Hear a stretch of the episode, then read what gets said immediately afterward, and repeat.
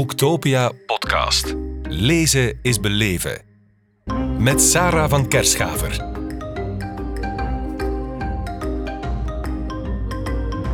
Koen Marichal, welkom in onze podcast hier op Boektopia in Kortrijk. Dankjewel. Over leiderschap. Jullie boek, want je schreef het samen met Jesse Segers, uh, is uitgegeven bij Pelkmans en samen bundelden jullie 19 inzichten over leiderschap. Wat was het twintigste? of was er geen twintigste? Daar, laten, daar laten we dan aan de mensen over waar we mee werken. Dat is slim. Dat is slim. Ja. Nu, de eerste versie, heb ik begrepen, van jullie boek kwam uit in 2011. Um, ehm, en jullie hebben die 19 inzichten grondig herschreven. Wat is er in die tien jaar veranderd in het leidinggeven of in de context dat die herwerking nodig was? Ja, dat is een leuke vraag.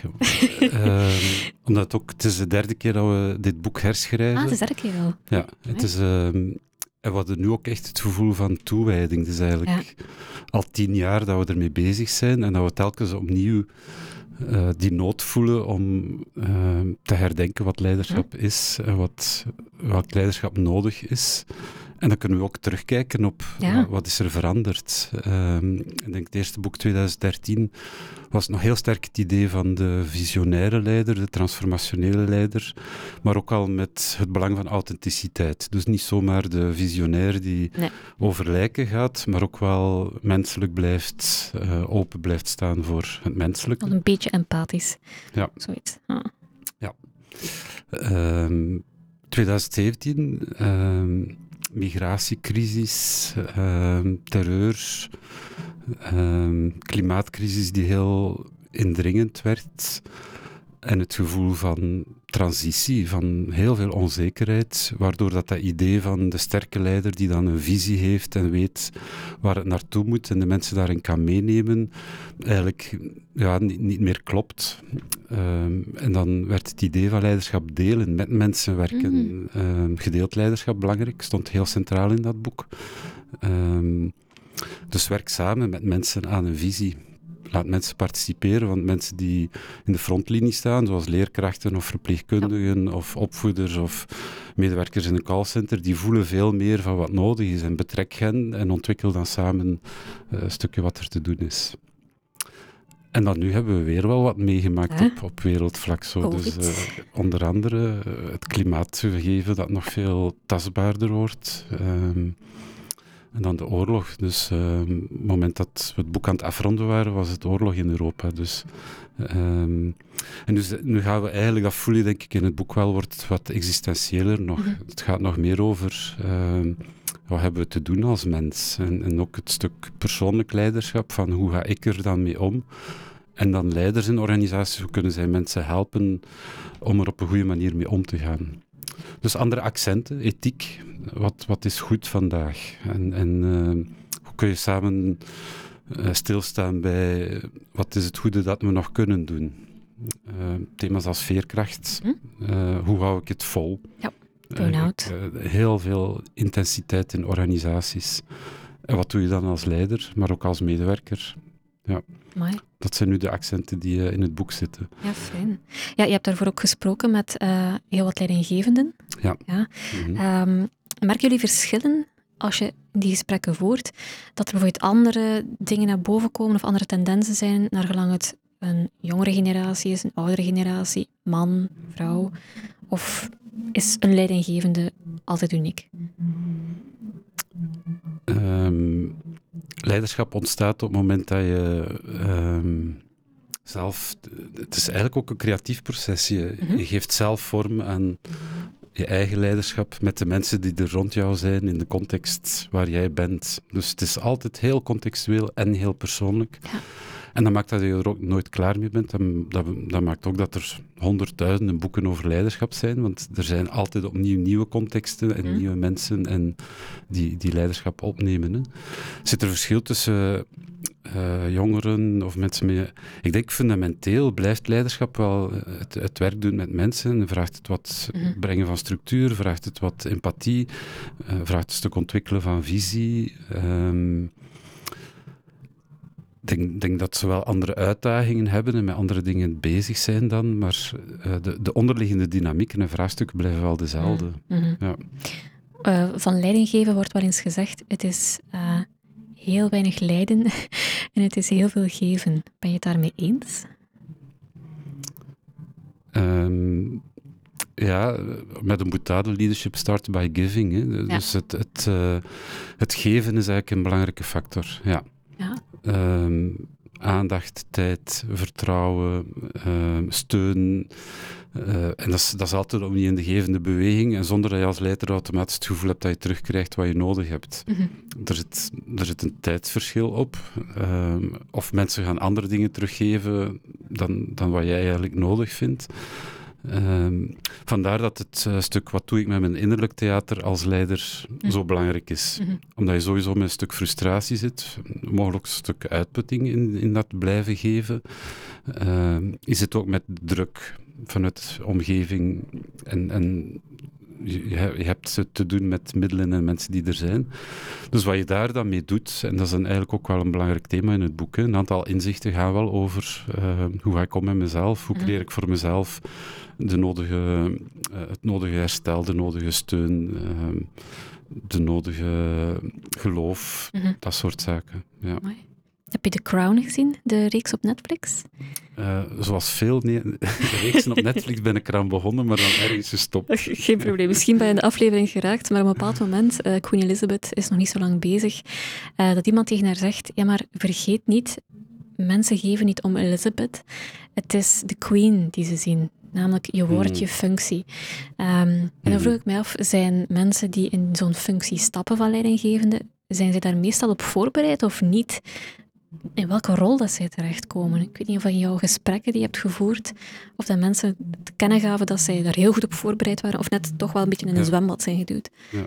Maar Jesse en ik zitten, wij, wij werken uh, aan leiderschap in organisaties, mm -hmm. dus wij, wij werken met leidinggevende teams, mm -hmm. organisaties. Um, en denk, uh, een gegeven is als je een rol krijgt in leiderschap, dat je dan eigenlijk altijd opnieuw het gevoel hebt van ja, ik, ik kom in iets helemaal onbekends terecht. Ja. En dan gaat het gepaard met een stuk onzekerheid, een zoekproces van wie ben ik dan in die rol en wat verwachten van, mensen van mij in die rol en kan ik die verwachtingen waarmaken, wil ik die verwachtingen waarmaken. Dus heb je sowieso een stukje een, een, eh, een zoekend proces. En ik denk dat dat... Uh, of je nu uh, teamleider wordt of projectleider of, of in een leerkrachtenteam uh, de vergadering wat probeert te structureren, dat zijn eigenlijk de vragen waar je mee te maken krijgt. Wat wij dan noemen identiteitswerk. Het is wel wat werken aan die binnenkant, hè, met jezelf. Ja. ja. Ja, jullie geven ook heel goed advies in het boek. Elk hoofdstuk, na, die 19, elk, na elk inzicht, krijg je zo'n heel lijstje met dingen die je kunt doen, een soort handvat uh, of handvaten. Um, een van die handvaten is: creëer een cultuur van hard werken en tolerantie voor mislukkingen. Hoe doe je dat? een cultuur van hard werken creëren en toch tolerantie voor uh, mislukkingen. Heeft het met veiligheid te maken? Um, ja, sowieso met veiligheid. Ik, ik, was even aan het nadenken. Ja, geen probleem, het zijn 19 inzichten en eigenlijk een, een, een, deel van inzichten gaat meer over het persoonlijk. Hoe, hm. hoe leid ik mezelf? En we leiden ook ons leven. Dus eigenlijk is dat al een stukje leiderschap. Hoe leiden we ons leven? Ja. Um, een deel van de inzichten gaan over uh, hoe leid je teams. Uh, is eigenlijk sociaal, psychologische zo, van uh, hoe werk je met conflicten, teams. Um, en dan een deel van de inzichten gaan meer over hoe creëer je een context waarin mensen eigenlijk kunnen doen wat er te doen is. En dit inzicht over uh, het stellen van hoge verwachtingen, maar ook voorzien van uh, alle mogelijke ondersteunende middelen om mensen uh, te laten oefenen en, en, te laten leren. En dat ze ook het gevoel hebben dat ze kansen kunnen aangaan en, en, uh, en ontwikkelen en zo. Dat is heel het thema van empowerment. Mm -hmm. uh, dus hoe, uh, hoe zorg je er eigenlijk voor dat mensen ehm, vanuit, vanuit zichzelf stuk durven initiatief nemen, zichzelf willen overstijgen, het beste van zichzelf geven. En dan heb je die combinatie nodig. Je, je, ze, ze, moeten voelen dat het ook verwacht wordt. Mm -hmm. En denk dan ook uh, bijvoorbeeld aan sportteams. Dat zijn eigenlijk uh, uh, echt voorbeelden van high-performing omgevingen, hè, met, met, waar de verwachtingen heel hoog zijn. En tezelfde tijd heb je alle mogelijke steun te geven.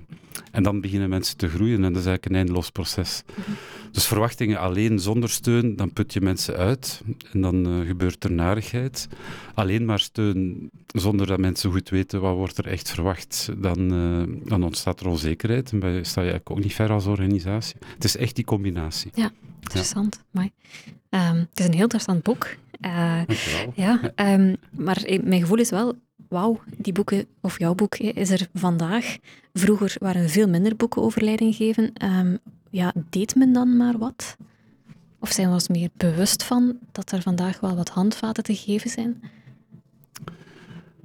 Goh, ik denk een organisatie wel al lang bezig met uh, een stukje ondersteunen van, van dat leidinggevend mhm. werk. Ik denk de, het heeft alles te maken met veranderende context en ingewikkeldheid van context. Dus organisaties, als je zelf terugkijkt hoe een organisatie 20 jaar geleden werkte, tien jaar geleden en nu, dat is een, wereld van verschil.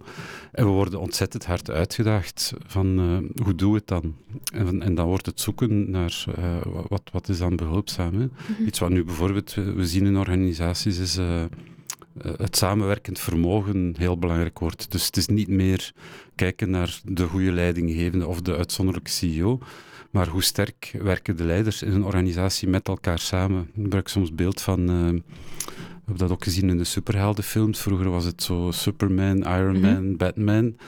Maar nu zitten ze allemaal samen in de film voor een heel grote uitdaging. En, mhm. ze hebben, ze hebben met elkaar samen te werken. En het is heel ongemakkelijk. Want ze vinden elkaar ook niet altijd even leuk. En soms moet de ene wat uh, op de achtergrond en de andere op de voorgrond gepusht wordt. Je ziet ook uh, twijfels hebben. Mm. En zo de hulk die dan denkt van, moet ik nu weer uh, groeien en groot en monsterlijk worden. En die daar ook mee worstelt. En dat is leiderschap ook wel een beetje. Moet ik nu weer voor, voor de groep gaan staan en, en weer mensen meenemen. En, maar dat samenwerkend vermogen dat is echt heel eigen tijd. Het is een groep van superhelden, maar niet altijd en overal superheld mm. zijn. Het is af en toe je leiderschap nemen, je leiderschap tonen, claimen. En daar zijn veel meer mensen in betrokken dan vroeger. Vroeger was het gewoon de leidinggevende. En de anderen konden allemaal kijken naar de leidinggevende en, en dan beoordelen hoe doet hij het. Terwijl het nu één groot samenwerkend uh, geheel wordt. Mhm. En dat, is wel, dat vraagt wel ondersteuning en een stukje uh, reflectietijd, dat, dat soort dingen. Ja. ja. want je schrijft bijvoorbeeld ook, goed leiderschap vaart wel bij bescheidenheid. Hm. Dus uh, dat is weinig hulkgehalte en veel samenwerking, veronderstel ik. Maar wat is dan bescheidenheid volgens jou? Ik denk de Hulk is ook een bescheiden mens. Ja? Ah, kijk, Als mens. Dat is, dat is, het mooie aan dat beeld. Van, ja. Als ze dan gewoon zijn, zijn het gewoon ook mensen. Met, met, hun... Uh, uh, ja, bescheidenheid is, is, uh, wordt, wordt algemeen wel in de wetenschap gezien als een, uh, een behulpzame factor, omdat het, het, komt heel dicht bij zelfbewustzijn, van mhm. heel goed weten ehm, wat wel en niet behulpzaam is. Uh, een simpel voorbeeld, als voorzitter van een vergadering, als leider van een vergadering, kun je heel veel plaats innemen. Uh, en kun je heel veel energie erin steken, zodat je daarna ook echt moe bent. Of je kunt heel bewust zijn van uh, wat is mijn precieze rol hier en juist genoeg doen. Wat dan ook een stuk bescheiden is, jezelf mhm. wat klein maken. Uh, in een vroegere versie hadden we de thought, uh, if you fill the room, how can your people grow? Hmm. Dus bescheidenheid is eigenlijk jezelf klein maken, waardoor dat ruimte is voor anderen om het werk te doen dat nodig is. En zelf niet meer plaats innemen dan nodig is. Um, en dat komt heel dicht bij zelfbewustzijn. Dus heel goed weten van wat heb ik hier te doen en hoe doe ik dat. En dat niet op sleeptouw laten nemen door... Uh, ego, aandacht, applaus, mhm. macht, glorie, al dat soort dingen die ons wel heel hard beïnvloeden uh, op het moment dat we dan in leiderschap staan. Ja. ja. Dit en zoveel meer inzichten, allemaal in het boek over leiderschap. Koen Marichal, hartelijk dank voor dit gesprek. Insgelijks, dankjewel. Boektopia podcast. Lezen is beleven. Beluister ook de andere podcasts live opgenomen op Boektopia 2022. Nu via je favoriete podcast-app.